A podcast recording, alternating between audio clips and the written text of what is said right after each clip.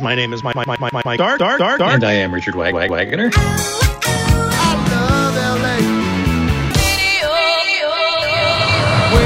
We're back. Do exactly as we say and no one gets hurt.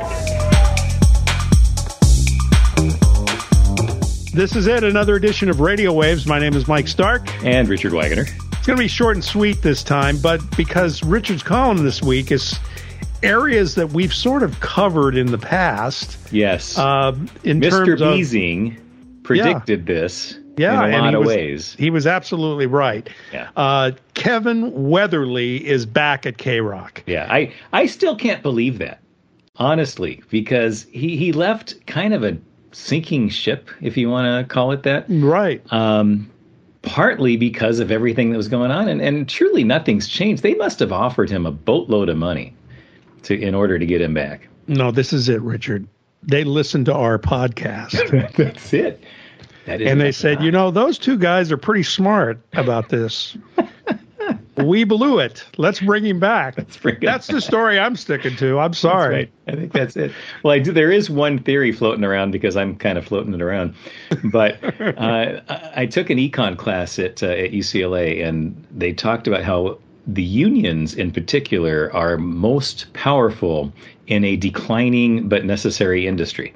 Hmm. So his example was the railroads and how much money people made from the railroads as they were totally becoming, you know, going into oblivion. Right. And that may be the case that Weatherly's doing here. Sure, he'll go back, he'll milk it for what it's worth. There are no real expectations because Audacy's already written off radio anyway. So Right. what are they going to do? You know, there could be that situation where he's going to retire in two years and he's going to say, fuck it, you know, pardon my language. That's all right. I think that's the first fuck we've ever had on this show. Could very well Now, now we've got two, but that's all right. We'll leave them in. Yeah, he may. You know, I've often used the term in radio uh, to ride the bronco until you get thrown. Yeah, and exactly. this may be a case of that. It could be. I, I hope I'm wrong.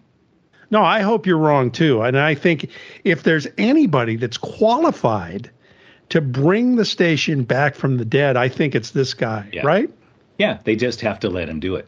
All right. And that's key. Your column sort of talks about the timeline of this whole thing. Do you want to go over some of that? Well, it, it's kind of a history of what K Rock once was and how it was, you know, and people forget this. People consider it like it's always been an alternative music station. It hasn't been an alternative music station except for in the relatively uh, recent past. It was an alternative to other stations. Right. But you could hear a lot of the music that they play on or played on K Rock and similar stations at the time, KNAC. Someone thanked me for mentioning KNAC when they were rockin' rhythm, Right. Uh, and even KIQQ to a point where you know you'd hear them on other stations. You'd hear the Stray Cats, you'd hear uh, Psychedelic Furs a little bit. You certainly hear Prince and Rick James on every other station. Peter Gabriel, Human League. Those were heard first on K Rock. Right. And that was kind of the idea is this is the station.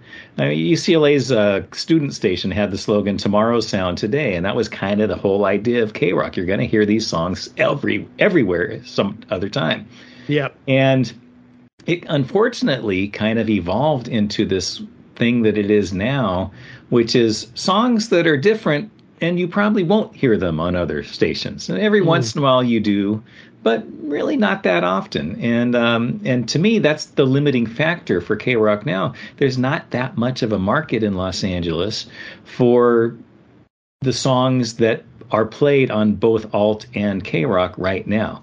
Especially when you look, and this is where I disagree with Dave a little bit. I know what he's saying, and I know that it's easy to get ratings for uh, for stations that do a lot of recurrents and oldies, if you want to call them that. Right. But K Rock was at its best when they were breaking new bands, and I think if you're going to attract young people back to FM, you need to be doing that again. Yeah, absolutely.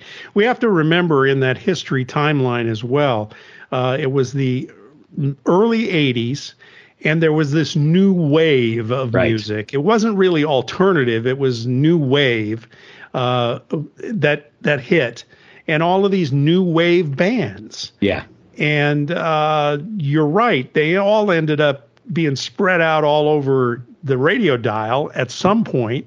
Top 40 and even even the rock stations played some of the s- songs that were on uh, K Rock, but it was this new wave of music that Yeah. that K Rock rode rode the uh, wave in on, and it it it worked very very well. In fact, you know, I remember you mentioned some of these other bands, but I remember at one point they were playing Tom Petty and the Heartbreakers That's right. on on K Rock. and the Cars. Right, because Tom Petty looked like a new wave band. that was part of the thing. Uh, but anyway, yeah. So uh, There, there was a lot of overlap, if you remember, when K Rock was first on. There was a lot of overlap with KMET and uh, and even KHJ to a point.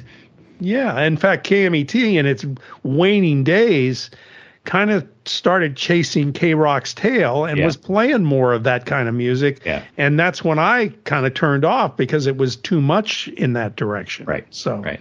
But it depends on you know at that point it's a real subjective thing. Yeah. Um, but anyway, so what do you think's going to happen at this point? My fear is that he's going to be stifled and he's going to get frustrated, and really nothing's going to happen. Uh, I do think they're going to have to change somewhat and uh, and deal with some of the sound because they still have to differentiate themselves from um, from alt. What I hope happens, and this is what I mean, this this is a straight message to David Field: leave Kevin alone. Let him do his job. Give him some money to do it. Don't be so damn cheap with all of your uh, with all of your decrees. You've destroyed this company. Let someone fix it. Yeah, somebody that is still understands radio. There's Yeah. a few people that still understand radio. Yeah, Kevin would be one of those. absolutely. So let him have it. And and you mentioned in the uh, in the column that you'd like to do an interview with him, and I I, hope if you do the interview that maybe we can do it on this show. But uh, that would be a great idea. we'll see. Maybe now that this is out there, we'll uh, hopefully try and get him on the air. Either way, we will keep an eye on it, Yep. and uh, we will say what we feel because That's right. you know that's what we do. We all our advertisers uh, support us, Yeah, and yeah. Okay. Uh, anything else in the news? That was it for the column. that's it. Nothing else happening at all. If it's not in the column, it's not happening. I agree. Let's let's come back and do this next week.